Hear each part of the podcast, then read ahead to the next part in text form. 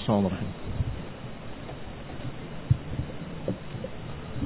السلام عليكم ورحمة الله وبركاته. إن الحمد لله نحمده ونستعينه ونستغفره ونعوذ بالله من شرور أنفسنا ومن سيئات أعمالنا من يهده الله فلا مضل له ومن يضلل فلا هادي له وأشهد أن لا إله إلا الله وحده لا شريك له وأشهد أن محمدا عبده ورسوله صلى الله عليه وعلى آله وأصحابه والتابعين وتابع التابعين ومن تبعهم بإحسان إلى يوم الدين. يا أيها الذين آمنوا اتقوا الله حق تقاته ولا تموتن إلا وأنتم مسلمون.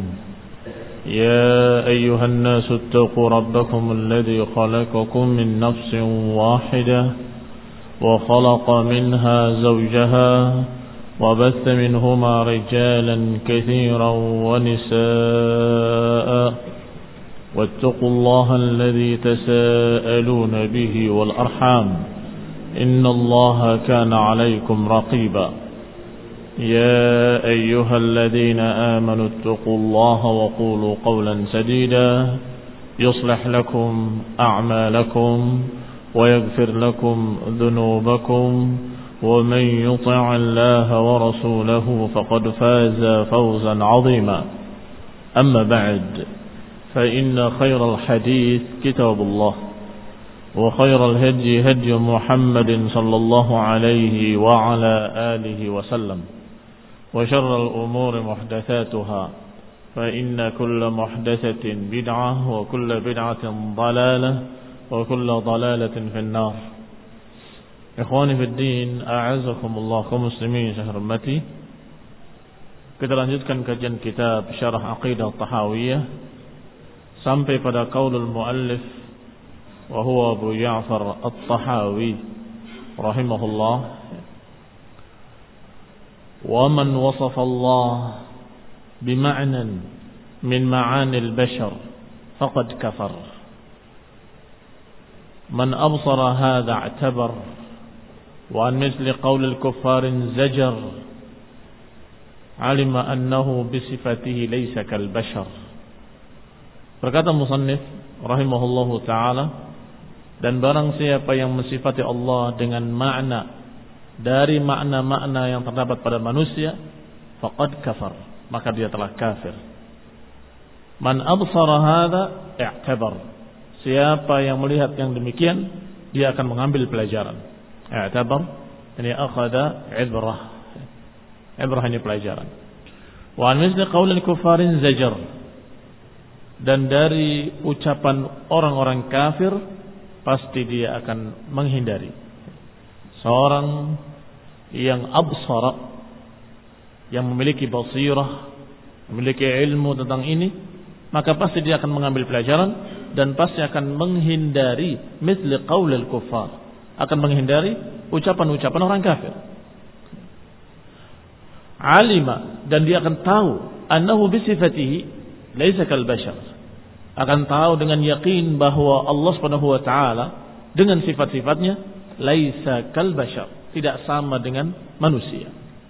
Disebutkan dalam syarahnya oleh Ibn Abdul Aziz Al-Hanafi rahimahullah lama dzakara fi ma taqaddama anna al-Qur'an kalamullah haqiqatan nabbaha ba'da dhalika ala annahu ta'ala bi sifatihi laysa kal bashar. Ketika disebut pada apa yang telah lewat bahwasanya Al-Qur'an adalah ucapan Allah Subhanahu wa taala secara haqiqatan secara sebenar-benarnya yang berarti Allah memiliki sifat kalam Allah memiliki sifat berbicara. Minhu bada dan Al-Qur'an itu dari Allah Subhanahu wa taala dimulai maka setelah menyebutkan hal tersebut ba'da dzalika nabbaha maka musannif mengingatkan setelah itu ala annahu ta'ala bi sifatihi laisa kal bashar bahwa Allah Subhanahu wa taala dengan sifat-sifatnya tidak seperti manusia. Ini penting. Sebab ketika kita mengatakan bahwa Allah memiliki sifat berbicara, muncul di benak seseorang atau di benak sebagian manusia. Berarti sama dong dengan manusia. Manusia berbicara, Allah berbicara. Maka segera Al-Musannif rahimahullah sebelum pikiran kalian itu masuk ke dalam hati kalian, maka dibantah. Dan Allah dengan sifat-sifatnya tidak sama dengan manusia. Ini Allah dengan sifat-sifatnya seperti sifat kalam, sifat berbicara, tentunya tidak sama dengan sifat berbicaranya makhluk. Tidak sama dengan sifat berbicaranya manusia. Laisa kamitslihi syai. Sehingga Allah Subhanahu wa taala berbicara sesuai dengan keagungannya, sesuai dengan ketinggiannya, sesuai dengan kemuliaannya dan tidak sama dengan berbicaranya makhluk, tidak sama dengan berbicaranya manusia. Sehingga dikatakan di sini tanbih peringatan bahwa Allah bisifatihi laisa kal bashar, bahwa Allah dengan sifat-sifatnya tidak seperti manusia. Nafian litashbihi aqibal isbat. Beliau menafikan Litashbih menafikan penyerupaan. Aqibal isbat setelah menyebutkan penetapan. Dan ini kaidah yang diambil dari Quran dan Sunnah dan merupakan kaidah para ahli sunnah secara keseluruhan. Ijma. Mereka kalau menyebutkan isbat penetapan sifat-sifat Allah pasti diiringi dengan penafian tashbih. Allah memiliki sifat berbicara dan berbicaranya tidak seperti makhluk. Allah maha mendengar dan mendengarnya tidak seperti makhluk.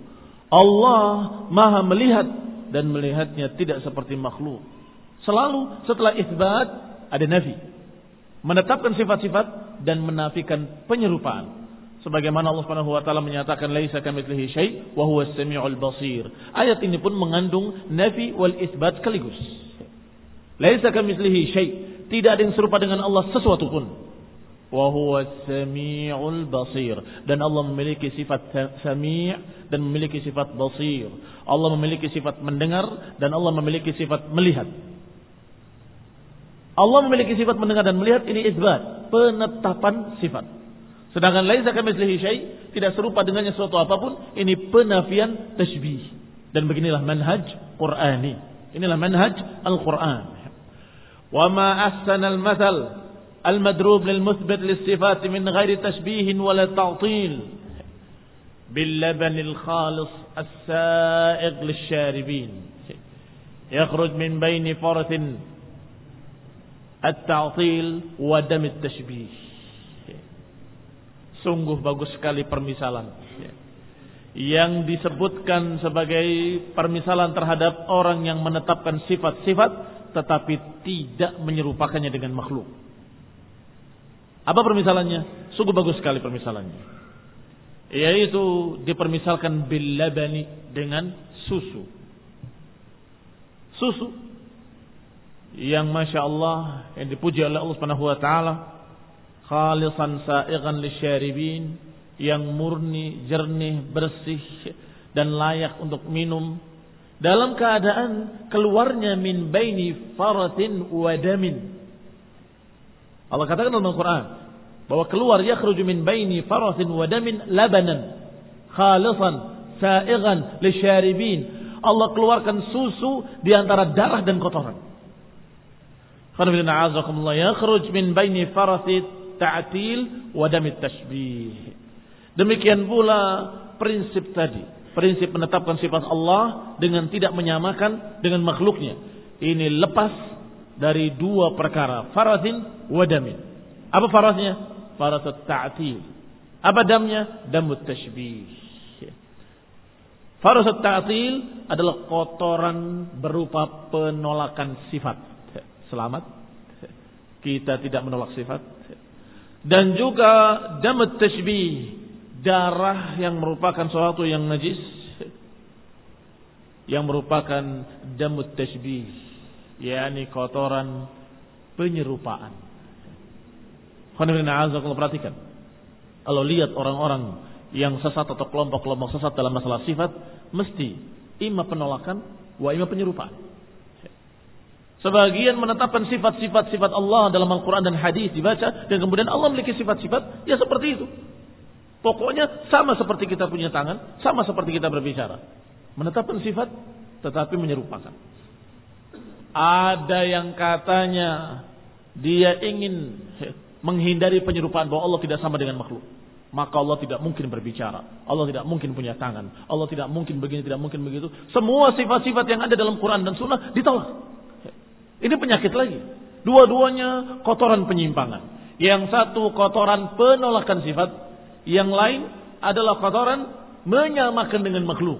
Sedangkan manhaj ahlu sunnah keluar dari dua kotoran itu air yang jernih atau susu yang jernih. Susu yang murni.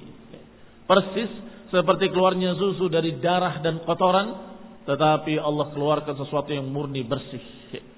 Yani min baini farathin wadamin labanan khalisan sa'iqan lisyaribin. Dikeluarkan susu di antara dua kotoran yang jelek yaitu farat wadam.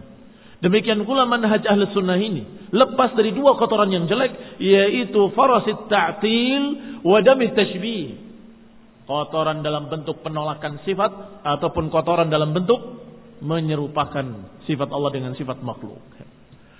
Wal mu'attil ya'budu adaman wal musyabbih ya'budu sanaman. Maka kata beliau, kata Ibn Abdul Aziz Al-Hanafi rahimahullah, orang yang menolak sifat ya'budu adaman, mereka menyembah sesuatu yang tidak ada. Allah tidak mendengar, Allah tidak tuli, Allah tidak melihat, Allah tidak buta, Allah tidak, Allah tidak. Semua sifat-sifat ditolak. Lah terus yang disembah apa? Kalau nggak punya sifat-sifat, berarti nggak ada. Maka dikatakan oleh beliau, Al-mu'attil ya'budu adaman. Orang yang menolak sifat beribadah kepada yang tidak ada. Kalau nggak ada sifatnya, berarti tidak ada. Iya kan? Kalau kamu menceritakan sesuatu, tidak besar, tidak kecil, tidak tinggi, tidak rendah, tidak padat, tidak cair, tidak ini. Semua sifat-sifat dinafikan. Tidak ada warna ini, tidak ada warna apa pun. Kira-kira bendanya ada apa enggak? Ya enggak ada. Kalau enggak ada sifatnya, berarti enggak ada bendanya. Enggak ada zatnya. Kalau dia menyatakan Allah adalah zat yang kita ibadahi. Tapi Allah tidak mendengar, tidak melihat, tidak buta, tidak tuli, tidak. Semua sifat dinafikan. Nah terus berarti zat Allah ada apa enggak ada? Al-mu'attil ya'budu adaman. Orang yang menolak sifat ya'budu adaman, menyembah sesuatu yang tidak ada. Wal musyabbih ya'budu sanaman. Sedangkan orang yang menyerupakan dengan sifat atau golongan yang menyerupakan Allah sifat-sifat Allah dengan sifat-sifat makhluknya, maka orang ini ya'budu sanaman, menyembah sanam, menyembah berhala. Tangannya sama seperti kita Kemudian matanya sama seperti kita. Berbicaranya sama seperti kita. Ininya sama seperti kita. Semuanya sama. Yang namanya berhala. Berarti al-mumatsil ya'budu sanaman. Orang yang menyerupakan Allah dengan makhluk, dia menyembah berhala. Sedangkan orang yang menolak sifat menyembah sesuatu yang tidak ada. Wasayati fi kalami syekh. Dan akan datang insyaAllah ucapan syekh. Waman lam yatawakkan nafi'a wa tashbiha zalla. wa lam yusib tanzih. Nanti akan ada ucapan musannif, ucapan penulis. Sahibul matan. Waman lam yatawaqqan nafya wa at ta'til Siapa yang tidak menghindari an-nafi wat tashbih siapa yang tidak menghindari penafian dan at-tashbih penyerupaan zalla maka dia tergelincir. Walam yusibat tanzih dan dia tidak tepat tidak mengenai tanzih. Tanzih itu pensucian. Mereka ingin mensucikan Allah. Yang satu mensucikan Allah dengan menyatakan Allah tidak mungkin melihat. Nanti melihat seperti makhluk. Allah tidak mungkin mendengar. Nanti mendengar seperti makhluk. Allah tidak mungkin berbicara. Nanti berbicara seperti makhluk. Allah tidak semua sifat ditolak-tolak dengan alasan nanti sama dengan makhluk. Nanti sama dengan makhluk. Nanti sama dengan makhluk. Apakah yusibut tanzih? Apakah orang ini berhasil pada niatnya ingin mensucikan Allah? Tidak. Dia lam yusibut tanzih. Tidak mensucikan Allah Subhanahu wa taala karena menafikan sifat-sifat. Ada lagi yang ingin mensucikan Allah dengan menyamakan Allah itu memiliki sifat sama seperti kita. Allah mendengar seperti kita mendengar. Allah melihat seperti kita melihat. Allah punya tangan seperti kita punya tangan. Maunya mensucikan Allah Taala. Kita katakan juga lam yusibat tanzih. Tidak mengenai apa yang dia niatkan yaitu pensucian. Itu bukan pensucian. Bahkan penghinaan terhadap Allah taala. Berarti apa itu tanzih? Bagaimana mensucikan Allah? Mensucikan Allah adalah dengan menetapkan sifat-sifat yang disebut dalam Quran dan Sunnah dan menyatakan tidak sama dengan makhluknya. Maka sifat mendengar Allah tidak sama dengan sifat mendengar makhluk. Sifat melihat Allah tidak sama dengan sifat melihat makhluk. Sifat-sifat Allah seluruhnya tidak sama dengan sifat-sifat makhluk. Sifat berbicaranya Allah pun tidak sama dengan sifat berbicaranya makhluk. Maka dia selamat dari dua kejelekan. Selamat dari ta'til, penolakan sifat. Dan selamat dari tashbih, penyerupaan Allah dengan makhluk. Selamat dari kedua-duanya. Waman lam yatawakkan nafya wa tashbiha. Siapa yang tidak bisa menghindari kedua-duanya. Maka dia tergelincir. Dan dia tidak akan berhasil mencapai tanzih. Wa kada qawluhu. Demikian pula ucapannya. Wa huwa baina tashbihi wa ta'til. Nanti akan ada pula ucapan. Musannif rahimahullah. Wa huwa baina tashbihi wa ta'til. Dan dia. Ini prinsip ahlu sunnah di antara tasbih wa ta'til, di antara keduanya. Di antara penolakan sifat dengan penyerupaan sifat Allah. Penolakan sifat Allah sesat, penyerupaan sifat Allah dengan makhluk sesat, sedangkan manhaj ahlu sunnah di tengah-tengah antara keduanya. Menetapkan sifat tidak menolak, menetapkan sifat tidak menyamakan dengan makhluk. Aidinul Islami baina tashbih wa ta'til. yakni agama Islam ini, akidah Islam ini di tengah-tengah di antara dua perkara.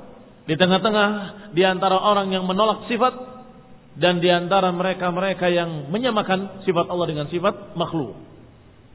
Wala syakka anna ta'til syarrun min tashbih dan tidak ragu lagi bahwa yang namanya penolakan sifat lebih jahat, lebih jelek daripada penyerupaan sifat. Penyerupaan sifat masih menetapkan sifat-sifat. Sedangkan penolakan betul-betul dia tidak mengimani adanya sifat bagi Allah Subhanahu wa taala seperti pengikut Jaham bin Safwan. La'natullah alaih. Semoga Allah melaknatnya. Bima sa'adkuruhu insyaallah taala sebagaimana akan kita sebut nanti insyaallah taala. وليس ما وصف الله به نفسه ولا ما وصف به رسوله تشبيها maka tidak ada pada sifat-sifat Allah yang Allah sifatkan dirinya dengannya atau yang disifati oleh Rasulnya Sallallahu alaihi wa ala alihi wasallam tidak ada padanya tashbihan tidak ada padanya penyerupaan maka semua sifat-sifat Allah yang disebut dalam Al-Quran tidak mungkin ada tashbih maka kalau kamu menyatakan wa kallamallahu Musa taklima dan Allah mengajak bicara Musa. Apakah kita menyamakan Allah dengan makhluk? Tidak. Karena itu dalam Quran. Sifat Allah dalam Quran tidak mungkin mengandung tashbih. Tidak mungkin mengandung penyerupaan. Mustahil. Karena Allah sendiri yang menyatakannya dan menyifati dirinya dengannya. Maka tidak mungkin di dalamnya ada penyerupaan. Ketika kita menyatakan yadullahi fawqa aidihim.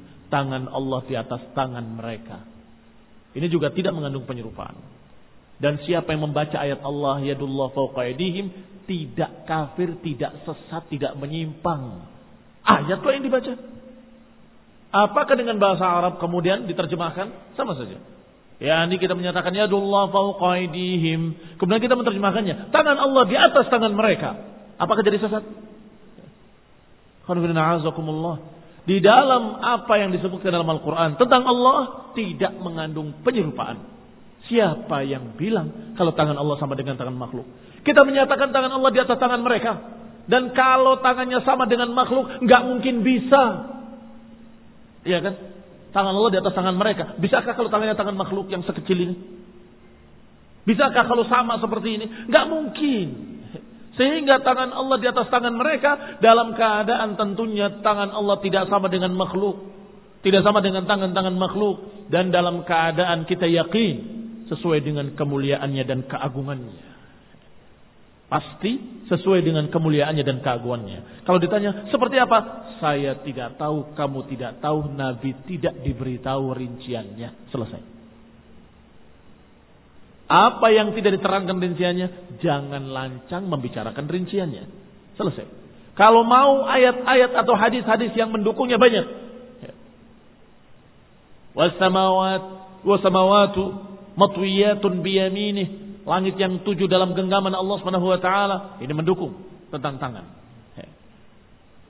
Atau wal ardu qabdatuhu yaumil qiyamah dan bumi dalam genggaman Allah yaumil qiyamah ini mendukung tentang tangan. Atau Rasulullah SAW menyatakan bahwa hati-hati manusia baina asbu'aini min asabi'ir rahman. Bahwa hati-hati manusia di dua jemari Allah, di dua jari-jari Allah. Mau apa? Mau bantah hadis yang sahih? Yang jelas jarinya tidak seperti jarinya makhluk. Bagaimana mungkin jari yang seperti ini bisa memegang dan mengatur semua hati-hati manusia? Mungkin mustahil. Kalau jarinya seperti ini. Laisa kamislihi syai, tidak serupa dengan Allah sesuatu apa pun. Tetapi apa yang Allah sebutkan dalam Quran dan apa yang disebutkan oleh Nabi dalam hadis-hadis yang sahih wajib kita terima. Wajib kita percaya bahwa Allah menggenggam bumi yaumul qiyamah. Betapa agungnya tangan Allah menggenggam bumi. Dan langit digulung dengan tangan kanan Allah. Betapa besarnya, betapa agungnya tangan Allah taala. Dan hati-hati manusia di dua jemari Allah, yuqallibuhu kaifa yasha. Allah bolak-balikan dengan jarinya sekehendaknya. Jangan memaksakan diri untuk membayangkan kayak apa kayak apa, enggak akan berhasil. Ini adalah ilmu ghaib. La yudhiru ala ghaibihi ahadan. Allah tidak menampakkan yang gaibnya kepada siapa pun. Selesai. Kita katakan tidak tahu, itu ilmu. Saya tidak tahu, kamu pun tidak tahu, dan seluruh kaum muslimin tidak diberitahu. Allah subhanahu wa ta'ala tidak mengkhabarkan kayak apanya secara rinci. Yang jelas Allah menyebutkan tangan, Allah menyebutkan genggaman, Allah menyebutkan jari, Allah menyebutkan menggulung dengan tangannya. Selesai. Aman Nabi kullun min indi Rabbina. Kita beriman kepadanya karena semuanya dari sisi Allah. Semuanya merupakan ucapan Allah dalam Al-Quran. Atau ucapan Rasulullah SAW yang diberi wahyu oleh Allah Subhanahu Wa Taala. Maka pada Quran dan Sunnah tidak ada tashbih. Saya ulangi, pada Quran dan Sunnah tidak ada penyerupaan. Siapa yang membaca Al-Quran dengan bahasa Arab dan memahaminya dengan bahasa Arab, maka kandungannya tidak mungkin mengandung penyerupaan Allah dengan makhluk sama sekali. Jangan khawatir. Demikian pula kalau dikatakan Ar-Rahmanu 'alal 'arsy istawa. Ar-Rahman, Allah yang Maha Rahman, di atas arusnya Maha tinggi. Ini juga tidak mengandung penyerupaan. Siapa yang bilang? Maknanya adalah sama dengan raja di atas singgasananya. Tidak sama dengan makhluknya. Tidak sama dengan makhluk di atas makhluk. Tidak sama dengan seorang raja di atas singgasana atau seorang di atas kudanya, seorang di atas untanya, tidak sama. Dan kayak apanya? Tidak tahu. Kata Imam Malik rahimahullah, wal kaifu majhul. Kayak apanya tidak diketahui dan tidak diberitakan. Tetapi berita tentang tingginya Allah di atas aras disebutkan dalam Al-Quran dalam tujuh ayat. Apakah masih kurang yakin? Sudah tujuh kali disebutkan. Ditambah lagi dengan ayat-ayat lain walaupun tidak menyebut aras. Tapi menyebutkan tentang ketinggian Allah. Sabbihasma rabbikal a'la. Sucikanlah Rabbmu yang maha tinggi. Kalau di sini bersama kita namanya tidak tinggi. Tinggi itu di atas langit yang tujuh, di atas arasnya, di atas kursinya, di atas seluruh makhluk-makhluknya. Ini aliul a'la. Allah subhanahu wa ta'ala maha tinggi. Maha tinggi datnya. Maha tinggi kemuliaannya. Maha tinggi keagungannya. Ikhwanifiddin, a'azakumullah muslimin yang hormati. Maka dikatakan dengan tegas. Laisa ma wasafallahu bihi nafsahu wala ma wasafa bihi rasuluhu tashbihan tidak ada pada apa yang Allah sifati dirinya dengannya? Atau pada apa yang Rasulullah SAW sifati Allah dengannya? Tidak ada tashbihan nggak ada penyerupaan sama sekali. Bal sifatul khaliq kama yaliqu bihi. Bahkan sifat-sifat Allah al-khaliq sang pencipta sesuai dengan keagungannya. Yaliqu bihi yang cocok dengannya dan pantas baginya. Wa sifatul makhluk kama yaliqu bihi. Demikian pula sifat-sifat makhluk. Ya tentunya sesuai dengannya. Sesuai dengan makhluk tersebut. Kalau sifat Allah sesuai dengan Allah yang maha agung, yang maha tinggi, yang maha mulia. Kalau sifat makhluk sesuai dengan keadaan makhluk yang memiliki kelemahan dari sana sini. Tidak mesti tangan dan tangan itu sama. Orang kadang menyatakan kursi ada tangannya. Itu di tangan kursi. Kadang berbicara tentang timbangan dikatakan tangan timbangan. Di tangan yang satu diberikan e, beras, tangan yang lainnya diletakkan ini. Apakah tangan timbangan sama dengan tanganmu? Itu baru makhluk dengan makhluk. Tentunya sesuai dengan keadaannya masing-masing. Maka kalau Allah Subhanahu wa taala dikatakan memiliki tangan, tentunya sesuai dengan kemuliaan Allah yang kita tidak tahu seperti apa, tapi kita yakin Allah Subhanahu wa taala menyebutkannya dalam Al-Qur'an tentang tangan. Dan Rasulullah SAW mengkhabarkan tentang Allah memiliki tangan. Selesai. Laisa kamitslihi syai' wa huwa as-sami'ul basir. Wa qawluhu faman absara hadza atabar dan siapa yang memandangnya dengan basirah i'tabara ay man nadhara bi'aini basiratihi yakni yang memandang dengan mata basirah dan basirah itu adalah ilmu fi maqalahu min isbatil wasfi tashbih al mushabbih i'tabara wa zajara an misli qawl al kuffar yakni orang yang perhatikan dengan ilmu tentang apa-apa yang diucapkan oleh Allah Subhanahu wa taala dan rasulnya tentang penetapan sifat-sifat dan tentang penafian tasbih, penafian penyerupaan, peniadaan penyerupaan, wa wa'idil musyabbih dan ancaman-ancaman Allah dan rasulnya terhadap orang-orang yang menyamakan Allah dengan makhluk. Siapa yang tahu semua itu? I'tabara wanzajara. Dia akan mengambil pelajaran dan akan berhati-hati. Menjauh an misli qaulil kuffar akan menjauh dari ucapan-ucapan orang kafir atau ucapan-ucapan yang semirip ucapan mereka. Siapa yang mengerti ilmunya, membaca ayatnya, membaca hadisnya, pasti dia akan mengambil pelajaran dan menghindari pemikiran-pemikiran para musyabbihin dan meninggalkan ucapan-ucapan para mu'attilin, para penolak sifat dan para penyerupa Allah dengan makhluknya. Qauluhu, kemudian ucapan musannif selanjutnya, "Warru'yatu haqqun li ahli jannah bi ghairi ihatatin wala kayfiyyah kama nataqa bihi kitab rabbina." Dan ar-ru'yah memandang wajah Allah adalah hak itu merupakan kebenaran berita yang hak bagi penduduk surga bighairi ihatatin wala kaifiyah tanpa ihatah tanpa kaifiyah Ya khato itu meliputi seluruh sisinya. Sedangkan kaifiyah mengetahui atau membicarakan kayak apanya secara rinci. Tanpa ihata dan tanpa kaifiyah. Kama nataqa bihi kitab Rabbina sebagaimana disebutkan di dalam kitab Rabb kita, kitab Allah Subhanahu wa taala Al-Qur'an. Wujuhun yawma idzin nadhirah ila rabbiha nadhirah wajah-wajah ketika itu nadirah berseri-seri. Ila rabbiha nadirah dan kepada Rabb mereka mereka memandang.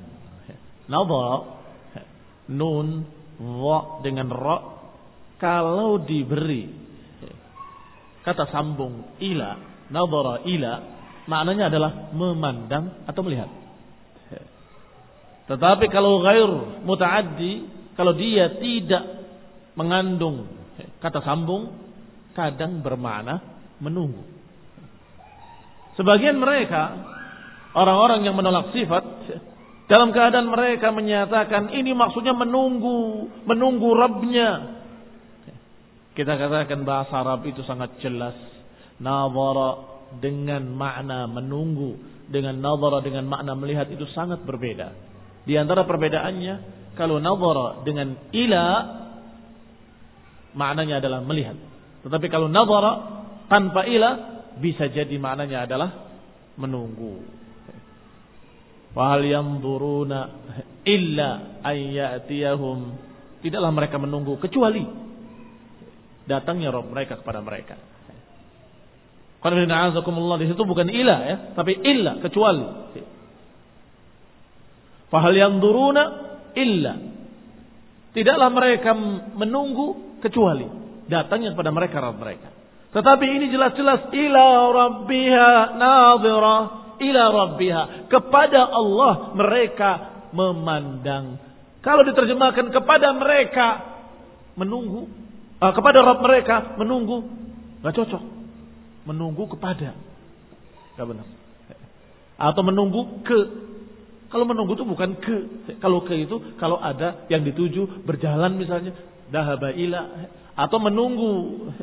Maka di sini namanya kalimat ila rabbiha pasti maknanya memandang kalau menunggu tidak tepat.